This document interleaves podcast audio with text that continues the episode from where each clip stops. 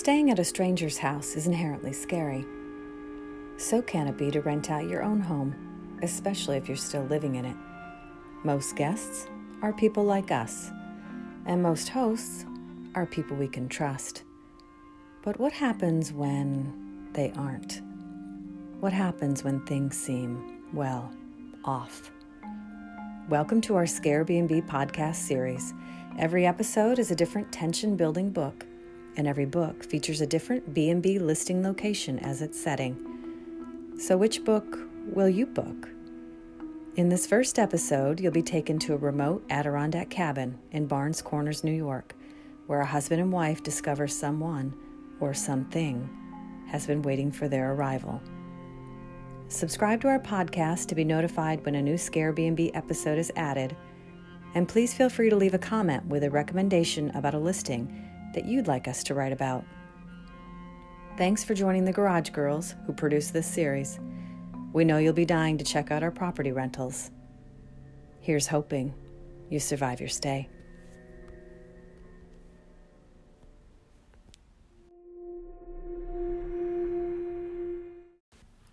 Get Away from the Cabin, Chapter 1.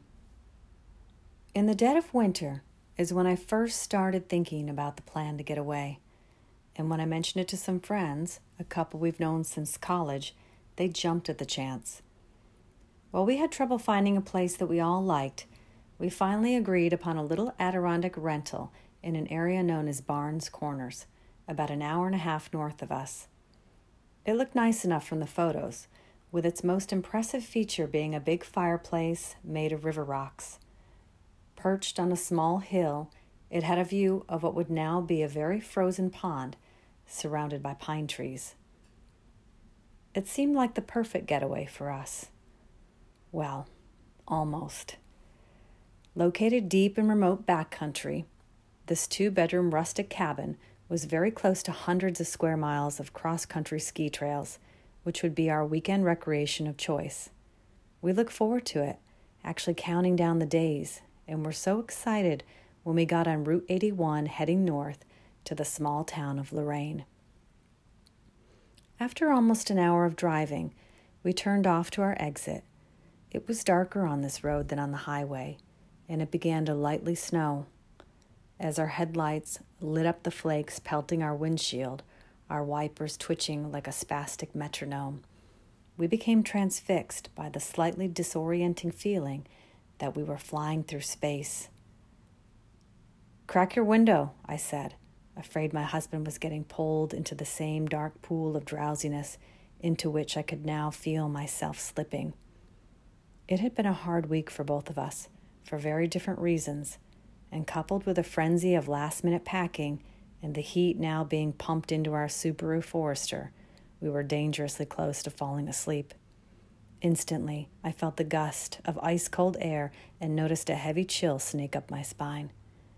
At the same time, I heard a ping on my phone. It was a text from our friend Stacy. I read it out loud.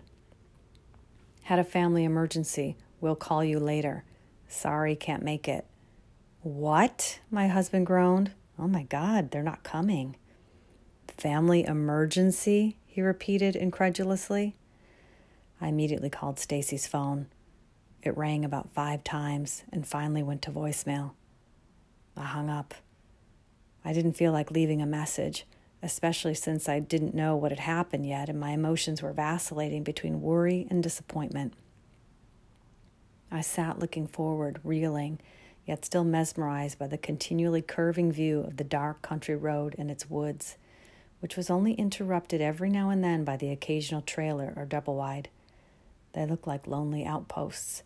And then another thought bubbled up, too. What family emergency? And why didn't she just say what happened? We had planned this outing for weeks. We can forget the steaks, said Matt, gripping the steering wheel. Somebody better have died. Stacy and Sean had dinner duty for the first night, and they promised T-bones. She'd already texted that they'd pick them up on their way, having headed out for the cabin a full two hours before we did. I was dreaming of those steaks, an ice cold beer, and a fire waiting when we arrived. Now, the thought of having to schlep our backpacks on skis a mile in, only to have to make dinner, was less than enticing. And I was annoyed that Stacy didn't pick up my call. I called her once more and eventually got voicemail again. She should have called. It was a half hour later when the decidedly female voice of our GPS abruptly declared, Your destination is on your left. Ironically, there was nothing there but an odd little dilapidated schoolhouse set way back from the road. It was old, like century old, with a partially caved in roof that was at the moment filling with a snowfall that Matt and I noticed was getting heavier by the minute. These snowbanks are like nine feet tall, Matt grumbled, turning off the car engine. It left us in a silence that was as stark as the landscape of dark drifts, fringed only by moonlight. The snow here, enhanced by lake effect, was legendary. Matt didn't say anything, but I think we were both wondering if we'd made a mistake and should turn back. Suddenly, sitting at home binge watching Netflix didn't seem like such a bad way to spend another Friday night. Motivated by the cold air that stung our nostrils as we unfastened the skis on the roof of the car, we quickly got into our gear, loaded our bags, and headed toward the trailhead, which was basically just a narrowing of the road, a curving stretch of powder snow that the cabin owner advised could only be traversed by skis or snowshoes, and by the looks of several deeper tracks, snowmobiles. Looking back on things now, I can tell you that I felt then that something wasn't right but I couldn't say what it was or why I thought that. It was just a feeling. We were here now and we weren't turning back, but in a matter of only a few minutes, we would both wish we'd never set out down that trail into the dark night alone.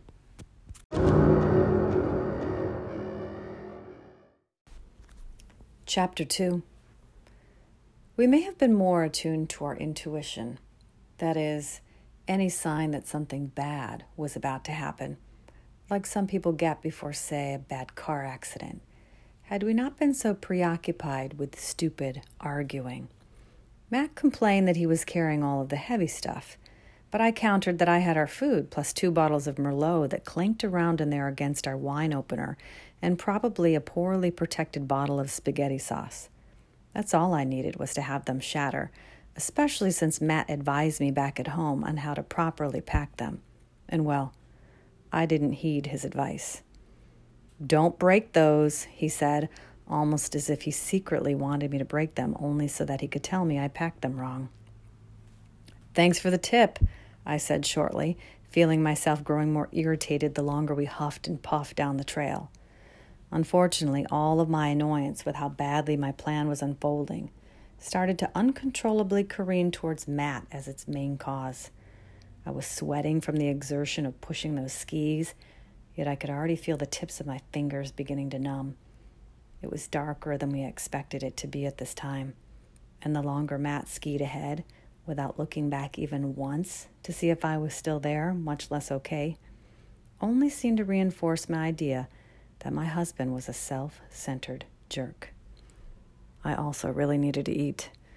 I pushed forward, musing at the irony if Matt and I were honest with each other, we only agreed to go away because there would be the buffer of another couple around.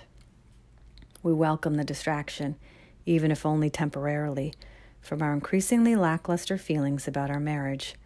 And here we were, on our way to a remote cabin with no one else to talk to, nowhere to run, no Wi Fi or TV. Genius plan. The fact that Matt had lost his job seven months earlier and still hadn't landed anything didn't help our situation. He was depressed and I was worried. Worse, I was growing tired of carrying the full weight of car payments and rent now that his unemployment had run out. Probably reading my mind, Matt suddenly turned around to look for me on the trail. I squinted in the glare of his headband spelunking light, the same one I was wearing, and then I just saw him shaking his head. I knew what he was thinking. He didn't want to be here any more than I did. What was that for? I shouted, pushing for a fight, but he ignored me. If anyone knows how to press my buttons, it's Matt, and I was already feeling a spike in blood pressure. I angrily pushed hard to catch up, but then he stopped ahead and it gave me time to slide in behind him. As I wedged my skis closer, heart thumping, I could see what he was looking at. I had hoped it was our cabin. I sighed when I saw the steep downward slope instead. Matt was a good skier, but he was carrying a rucksack the size of a six year old on his back. And then I heard that accusatory tone. Whose idea was this again? He replied, a little too snarky for my taste. We both knew it was mine. Forgive me for thinking we could ever have fun, I said. Good thing you didn't have to pay for it.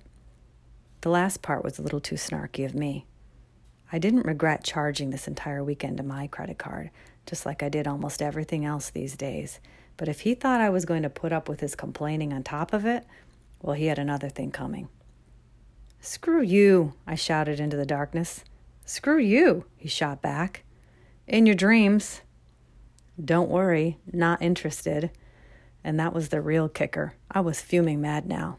Deal, I said, aiming my skis down the slope and pushing off hard with both poles. I instantly regretted giving it everything I had. I could feel myself reaching a velocity that was probably beyond my abilities.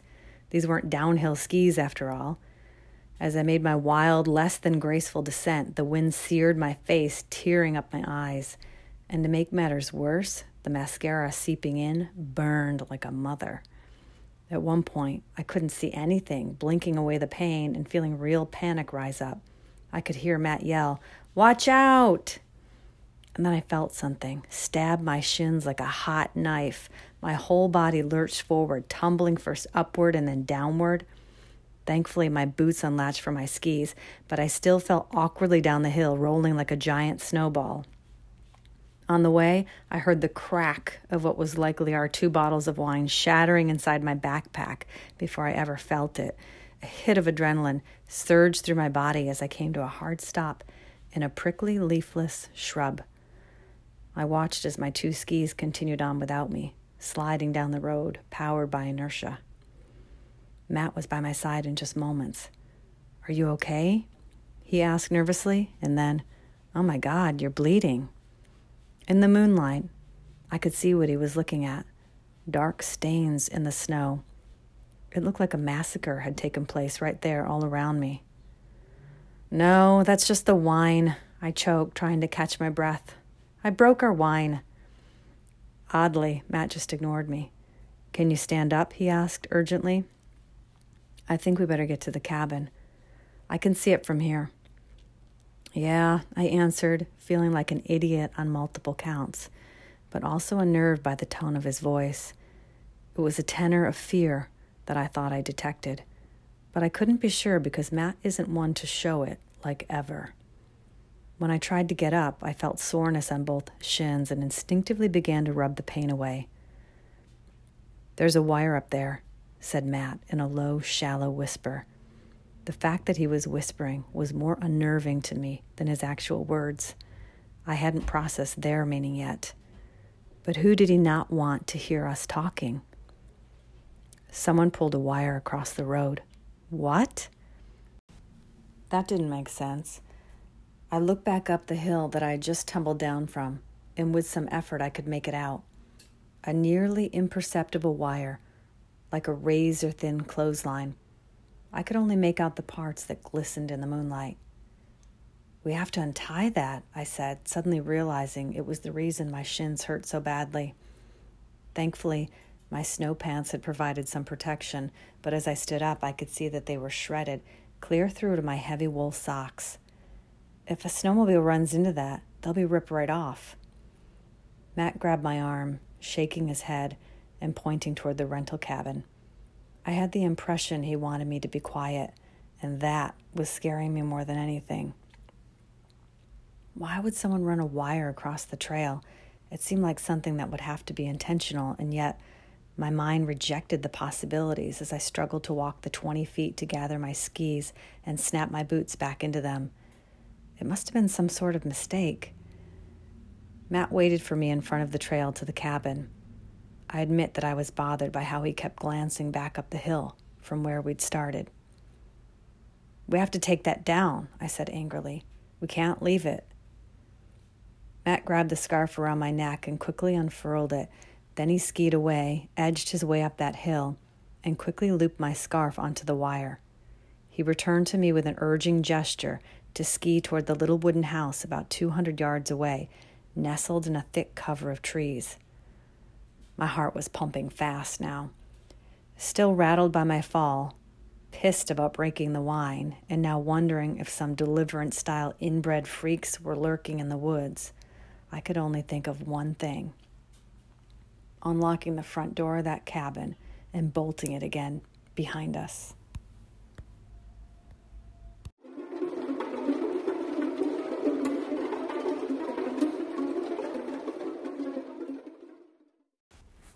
Chapter 3 While Matt would probably tell you that I could be critical, always noticing things that aren't done around the house, as opposed to the things that are, I like to think I just notice stuff. And in this case, it was two things. First, I noticed the odd flurry of red X's, spray painted onto a bunch of tree trunks in the woods to the right of the driveway. They just struck me as creepy. And the other thing was the snowmobile track that was barely perceptible under the fresh snowfall. Even in the dark, as we skied our way toward the cabin, I could see the tracks came in and left again, making a complete loop. But how long ago, I couldn't be sure. Maybe hours, maybe days. I preferred to think that a snowmobiler had just used the cabin driveway to turn around, or maybe they had thought the driveway was part of the trail, and when they saw the cabin, they turned back and left. For all we knew, it could have been made by the owner who came down to his cabin to check on things. As for the red marks on the trees, they were most likely marked for logging. I decided to file away my observations for now. As we finally approached the cabin entrance, all I wanted was to get inside and warm up. The owner of our rental cabin had told us that he kept the key hidden just above the front door. It was tucked behind the molding on a metal ring.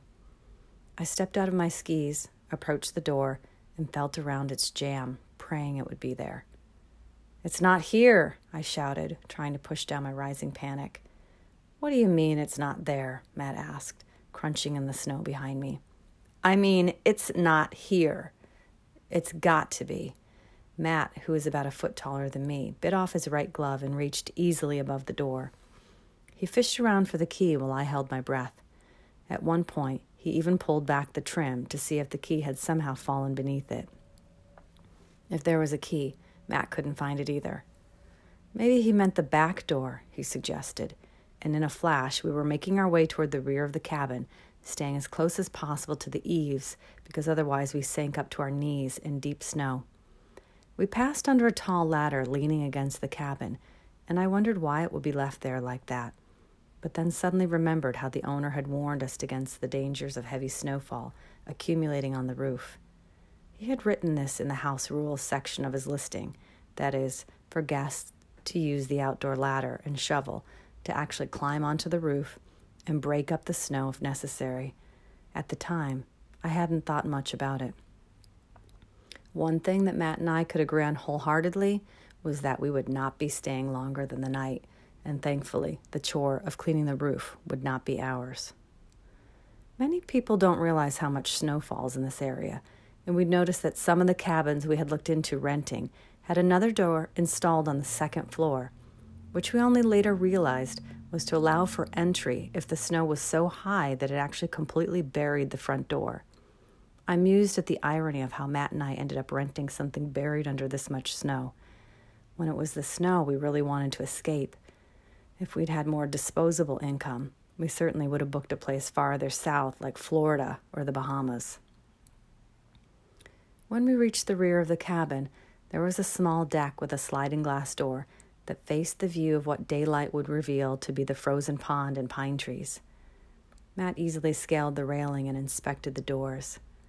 I stood down below, suddenly fighting the urge to look behind me. My ears perked to monitor for sound, for crunching snow, but all I could hear was the wind, which was picking up. Now that I didn't have my scarf, my face and nose were growing colder by the minute. I thought about those snowmobile tracks again, ruling out the idea that the owner had made them. If he came here to check on things in the past few days, he surely would have cleaned off the roof. And another detail that bothered me. Where was the shovel he told us was also under the eaves by the ladder?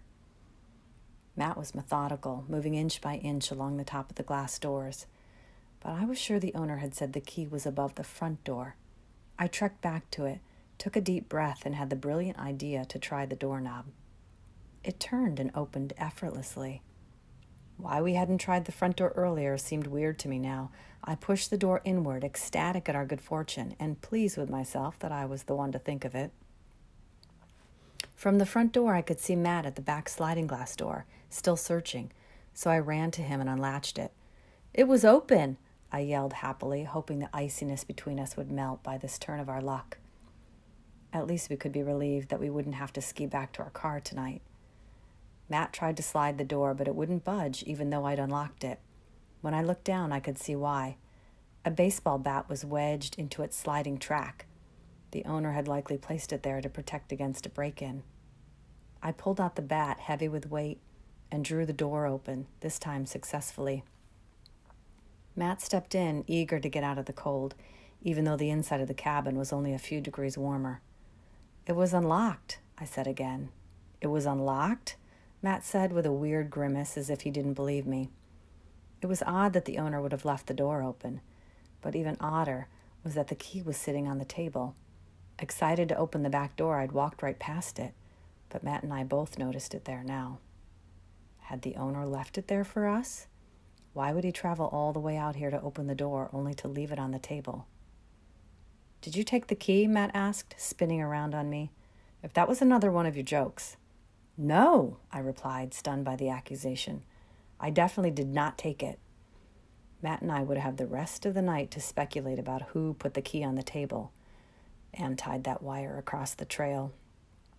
Neither one of us seemed very interested to argue any more about it, so we kept busy First, we searched the rest of the rooms. There were only three the bathroom and two separate bedrooms. We looked in the closet, behind the shower curtain, and under both beds, eventually satisfying ourselves that no one could have let themselves in earlier only to ambush us from a hiding spot. As Matt busied himself with starting a fire, we both agreed we'd get up at dawn and ski back to the hill and figure out how to cut that wire. The thought of someone on a snowmobile getting snagged by it was making us anxious. We knew we should go to remove it, but it was late and cold and snowing, and what trumped it all was that queer, unsettling feeling that neither of us wanted to give form to by speaking of it aloud. But I knew we both sensed. I lit the kerosene lamp hanging above the kitchen table and in our bedroom. Between the three sources, the cabin seemed to be well lit enough that we turned off our headband flashlights. The fact that we rented a cabin that did not have electricity, well, unless you counted the generator, seemed nonsensical to us now. But at the time, we thought it would be quaint, lending to a more pioneering off grid experience we hoped could snap us out of our rut. As the heat from Matt's fire emanated into all corners of the cold cabin, we felt ourselves relax. I began to heat up some water on the old fashioned gas stove and remembered the mess that was waiting inside my backpack. It also held a box of spaghetti, so despite my desire to throw the thing outside in the snow, I picked it up and dropped it on the table. Before I even unzipped it, though, I noticed something was off. I opened it and warily assessed its contents. Our two bottles of wine, box of spaghetti, jar of tomato sauce, some granola bars, and the extra pairs of thermal underwear, which I'd used to cushion it, were all fine. No glass shards, the bottles were completely intact.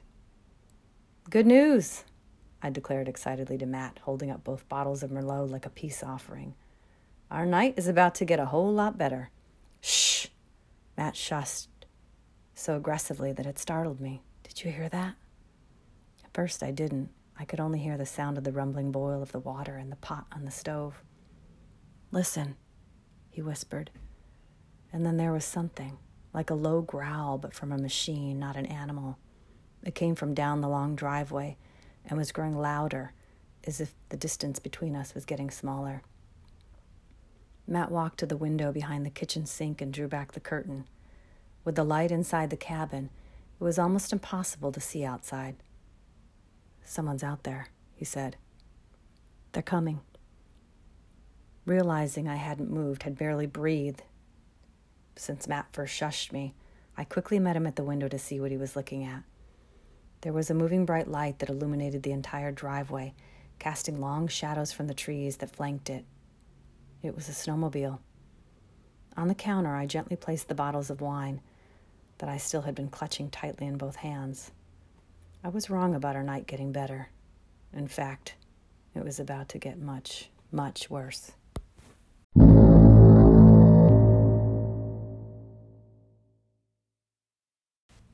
Chapter 4 Matt and I watched from the window as the snowmobile hungrily ate up the rest of the driveway and parked directly in front of our door. There was a man in heavy gear jumping off of it. He noticed us in the window and approached, waving wildly. His wave was distressed, though. That is less like a friendly wave and more like he needed something.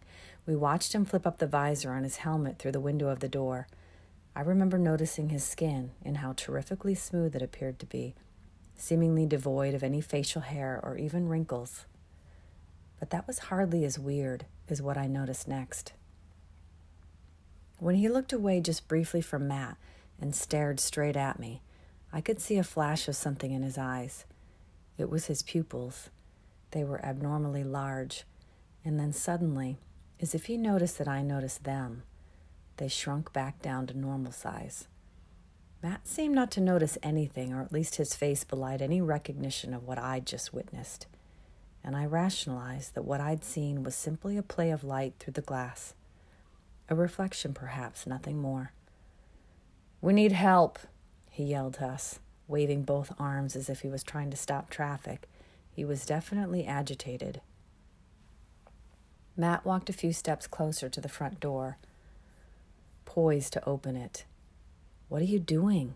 I whispered harshly. We don't know him. But then the thought came to us that stupid wire. The man knocked on the front door, urgently demanding our attention. My buddy's hurt, he yelled.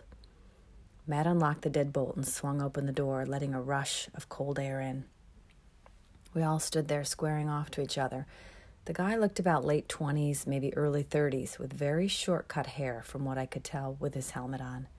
He was well built, standing several inches taller than Matt, who is six three, and he was wearing a white snowsuit that looked more like military gear than something you'd buy at a sporting goods store. His snowmobile looked similarly expensive. What happened? Matt asked, instinctively standing a little bit in front of me like a shield. The guy raised his gloved hand to his face. My friend just flipped his sled. The stranger's voice was excited, and yet I detected a note of something else. Inebriation? I was right behind him, and then he just flew. I think he hit a tree. Is he okay? Matt asked.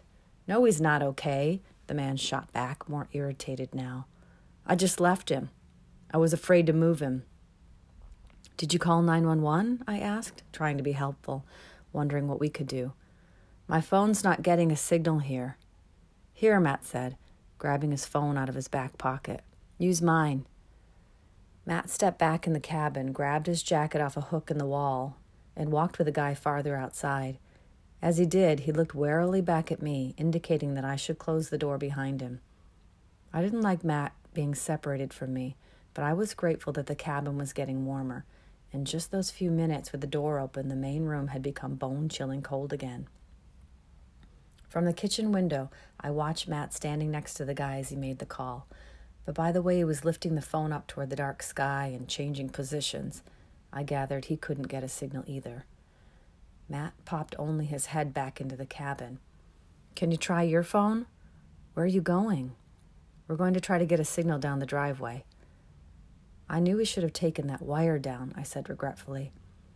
Matt nodded, grabbed his flashlight and gloves off the table, and walked out.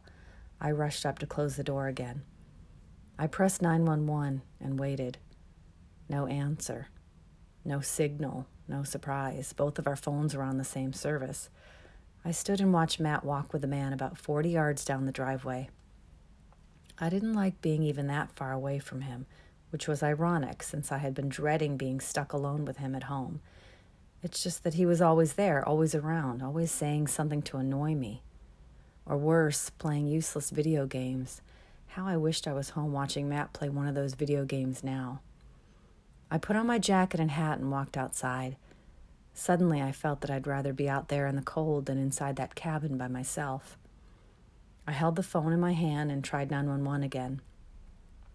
And then I remembered something how text messages could sometimes be delivered when your phone appeared not to have service. I couldn't text 911, but maybe I could text Stacy or my parents. I sent Stacy a message first. What happened? Can you text now? And that's when I heard something. A tiny, almost imperceptible ping, a text ping. I sent her another message. We're at the cabin. Someone is hurt on the trail. Can't get signal for 911. And I heard that ping again.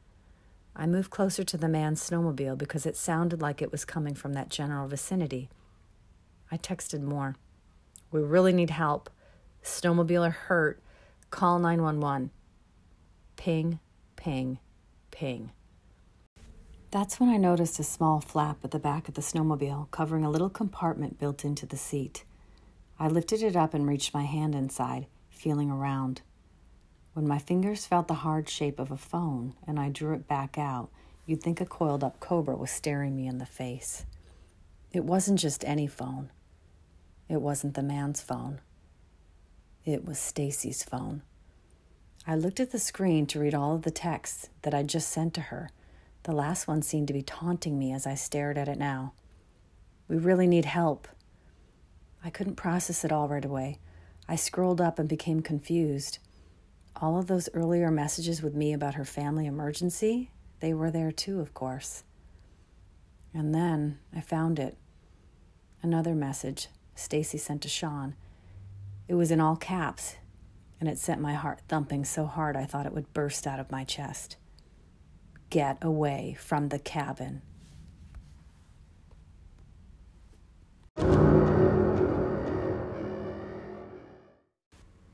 Chapter 5 My eyes darted up toward the driveway, where I had just seen Matt and the man. Neither was standing there now. They were both gone. Matt! I yelled into the dark night. Matt!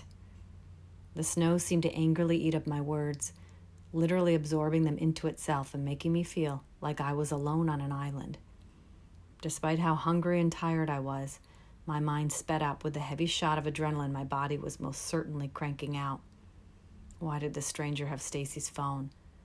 Why had Stacy texted Sean that message? Where were they both now? Why wasn't Matt answering me? And then what arose in my mind was possibly the worst question of all.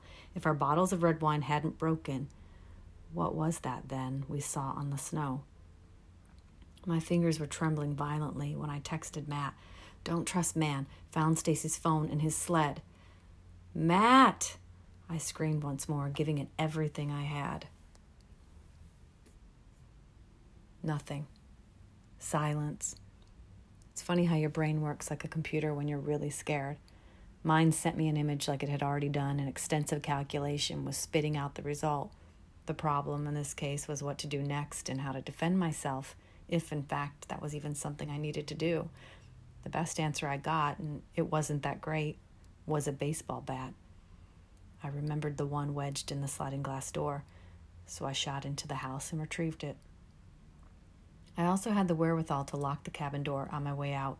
I shoved the key deep into my pocket, and then I ran towards the trail and that wire, which is where I hoped Matt was now if all of this could be explained somehow. And I looked ridiculous running toward them, crazily wielding a bat. I didn't care. That would be a good problem to have.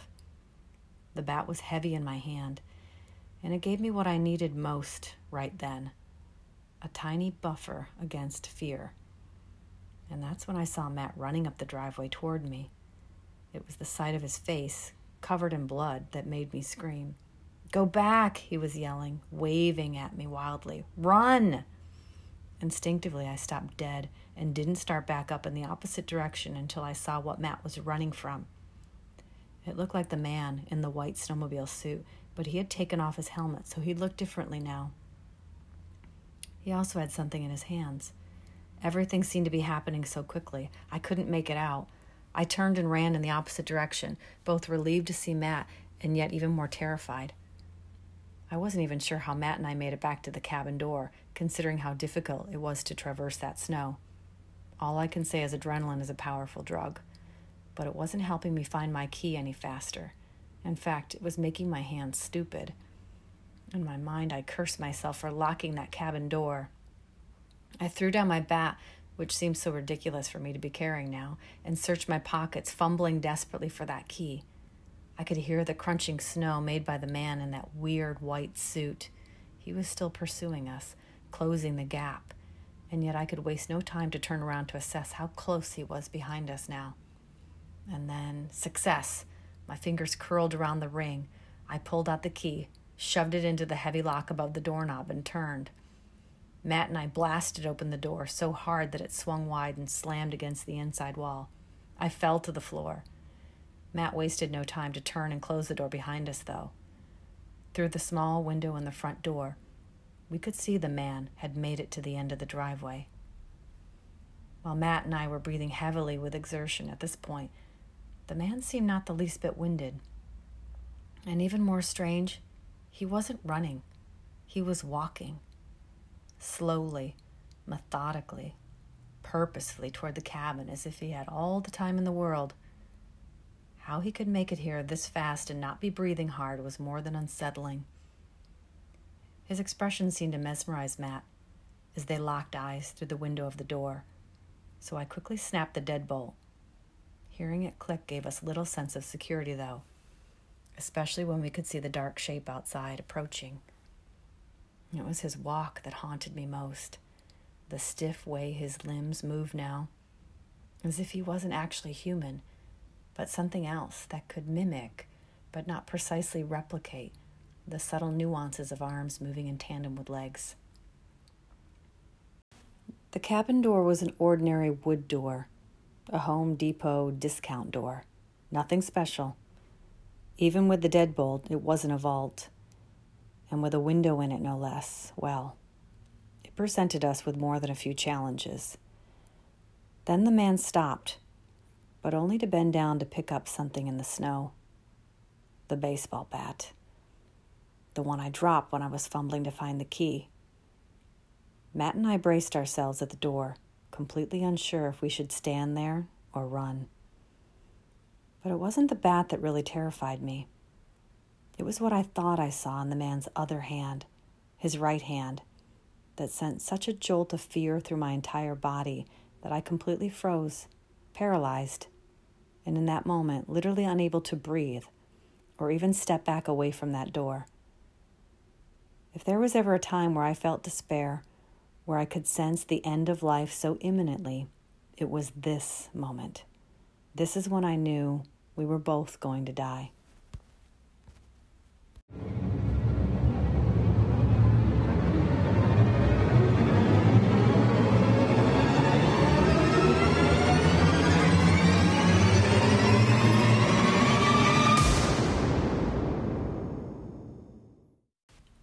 Chapter 6 You may think that if something like this ever happened to you, that you would do things differently, that you would be smarter, braver, stronger, but you really don't know.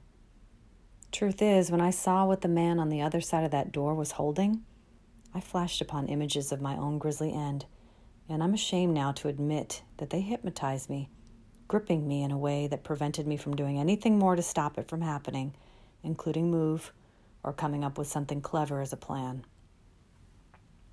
Matt, however, was different in this moment. I remember how calm his voice was, like nothing I'd ever heard, especially considering the raging arguments we'd had at home lately. His tone was as clear and soft as water, and yet unyielding, and I couldn't help but to follow his simple instructions, which he recounted to me as if he was talking to a child. I suddenly flashed on an image of him talking to our own children some day, so calm and sure, and it somehow bolstered me with the strength to focus. I want you to go out the back, he said. I'll stop him. You get away from here. Get to the car. Get help.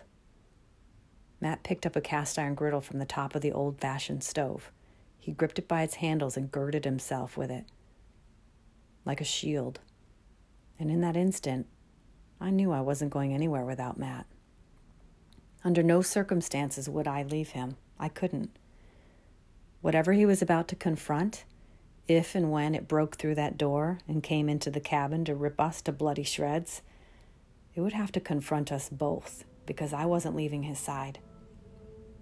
I grabbed a frying pan from the hanging rack above our heads. It was heavy with weight as I pulled it down, feeling my body instinctively lower its center of gravity as if readying for battle. And that's when something so shocking and unexpected happened a sound so loud and ear splitting that we thought an earthquake was taking place. In fact, the walls of the cabin shook so hard that the rest of the pans hanging on the rack clattered as violently as the glass of every single window in the place.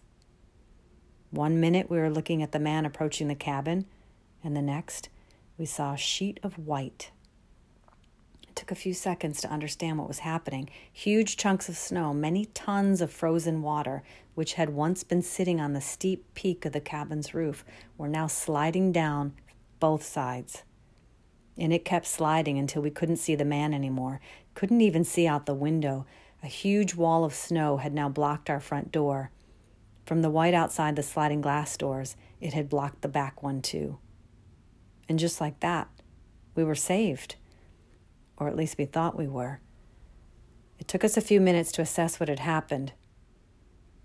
Matt and I surmised that the fire he had built earlier had slowly heated up the cabin, and in so doing, heated the metal roof, which melted the heavy winter snow, an entire season of snowfall on top of it, just enough that it was no longer stable.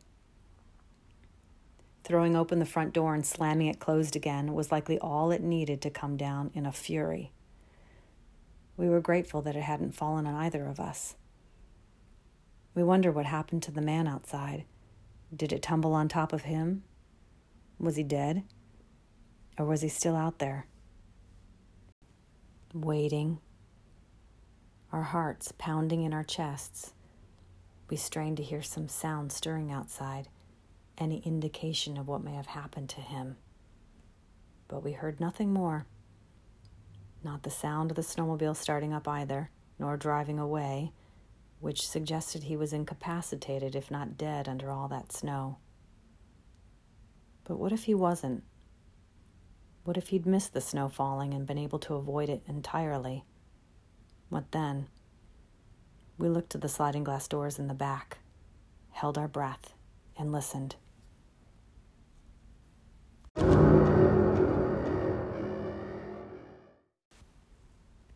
Chapter 7 We heard nothing for a long time.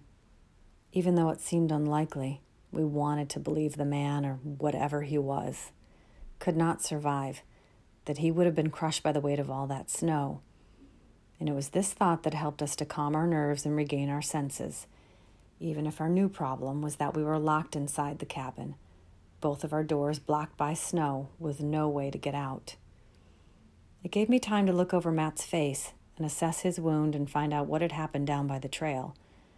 It was actually his nose that was bleeding, but thankfully it didn't seem to be broken. I scooped up some snow that we had both tracked in from our boots, placed it on a washcloth, and held it on Matt's face to ease the pain and lessen the swelling. He told me that he had followed the man down to the trail to help his friend, but there was no snowmobile out there, no wreckage of one, and of course there was no friend. It was then that Matt got my text on his phone. He felt the hair go up on the back of his neck like a split second warning just before the man head butted him in the face. Thankfully, Matt reacted quickly enough that he didn't take the full force of the man's power, which likely would have knocked him out cold, or worse, left him for dead in the snow. And when he saw me running towards them, Matt thought his best defense was to run and get us both to the safety of the cabin. I shook my head for a long moment, fighting the urge to cry. Any relief that I felt about our situation, which now seemed admittedly much better, was quelled by the sinking feeling I had in the pit of my stomach. Whatever happened to Stacy and Sean wasn't good. We both knew it. And we intuitively sensed that it was better not to speculate until we were out of this nightmare and literally out of the woods. We agreed that we would stay up through the night that it would be safer to leave in the morning, and in the light of day, we would dig ourselves out the back door, get away from that horrible cabin, and back to our car. While we waited, we both tried to send texts to our parents. We could tell that they weren't delivered. sketchy backwoods reception. We'd hope that if for some reason we didn't make it out of there, our texts would somehow be recovered and our parents would at least know what happened. And if the text did end up being delivered, they'd send help. In any event, it gave us something to do. I sent a text to Matt even though I knew it wouldn't be delivered until later. Eventually, we did make it out of the cabin at first light on Saturday morning, but not without first digging our way with two five gallon pails we found in the bathroom. They were sitting next to a large axe, which we also took with us. We discovered the man's snowmobile sitting in the driveway, still with the key in its ignition. And although neither of us could manage to start it by its main power switch, Matt noticed a small, oddly shaped, and nearly imperceptible second one. And this has become a little detail that only troubled us later on. When Matt pressed it, we didn't realize it did anything at all, had Matt not squeezed its throttle. The high tech sled lurched forward, catching us both by surprise and dragging Matt for a good distance before he finally released the accelerator. He jumped back on, motioning for me, and I ran up, wasting no time to hop on him back, grabbing Matt tightly around his waist. We didn't look back for the man or our skis, which were now buried. We didn't look back once. The snowmobile was lightning fast and eerily quiet. We could not hear it moving on snow. There was no telltale engine growl like the loud one we'd heard the night before, and oddly, we couldn't even perceive the sound of the track propelling the sled. Quite impossibly, there was no sound at all. We drove back to the trail and up that murderous hill, stopping only when we reached the metal wire still strung across it. Matt stopped the sled, jumped off, and used the axe to rip the wire clean off the tree that was holding it with a bolted metal fastener. Matt handed me back the axe, but before he mounted the sled again, he stopped suddenly. He walked back to the wire and pulled off my scarf. When he got back on, he turned and handed it to me. And I can tell you, in that moment, I was never happier to be married to this man. At some point, our parents did get our text messages and called the authorities. Strangely, the investigators never did find the body of the man we hoped had succumbed to the avalanche of snow. Nor did they ever find his snowmobile, which we described in our report as being strangely high tech. Thankfully, Matt had thought to take a photo of it with his phone by the trailhead, which is where we abandoned the snowmobile when we reached our car. Currently, there are many aspects of this case that are both unresolved and disconcerting, including the fact that two different groups of riders from the same local snowmobiling club reported seeing a battalion of Green Berets and three Black Hawk helicopters on back trails in the general vicinity of the cabin a day after the police were dispatched to investigate. No official explanations have ever been offered. No one seemed to care much either about the photos of the snowmobile, including the fact that it had no registration number. Most upsetting is what the investigators did find back at the cabin the remains of Sean and Stacy recovered later that day. Out of respect for their families, we won't write the details of what happened to them here. We can tell you, however, is that they were buried under the snow that came down from the roof. Apparently, their bodies were dragged up there. It was perhaps the weight of them that helped to send the snow down when it did, and so, in some weird way, Matt and I both feel that our friends helped to save us and we are forever grateful to have a second chance at everything. We eventually made it back to our car and finally the highway, which is when Matt's phone finally pinged with the text message I'd sent to him the night before. He managed to smile when he read it. I smiled because I was looking at my phone too. Matt had texted me the exact same thing. Neither one of us said anything for a long time. But I did reach out for his hand and he held mine for the rest of our ride home.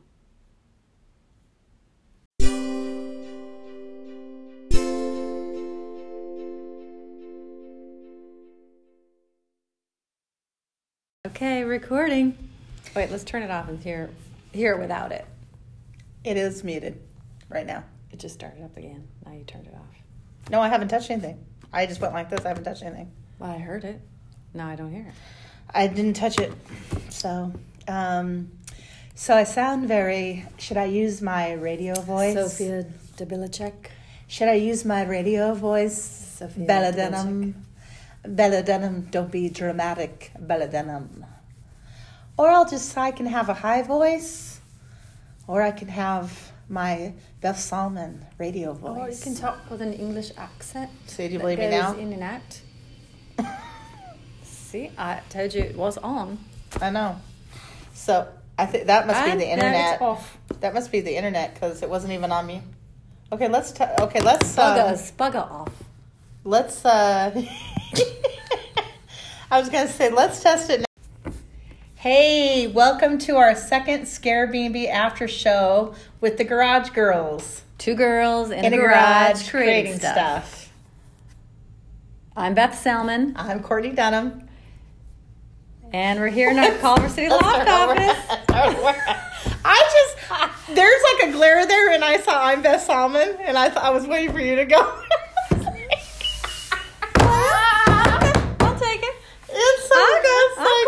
And I'm Beth Salmon.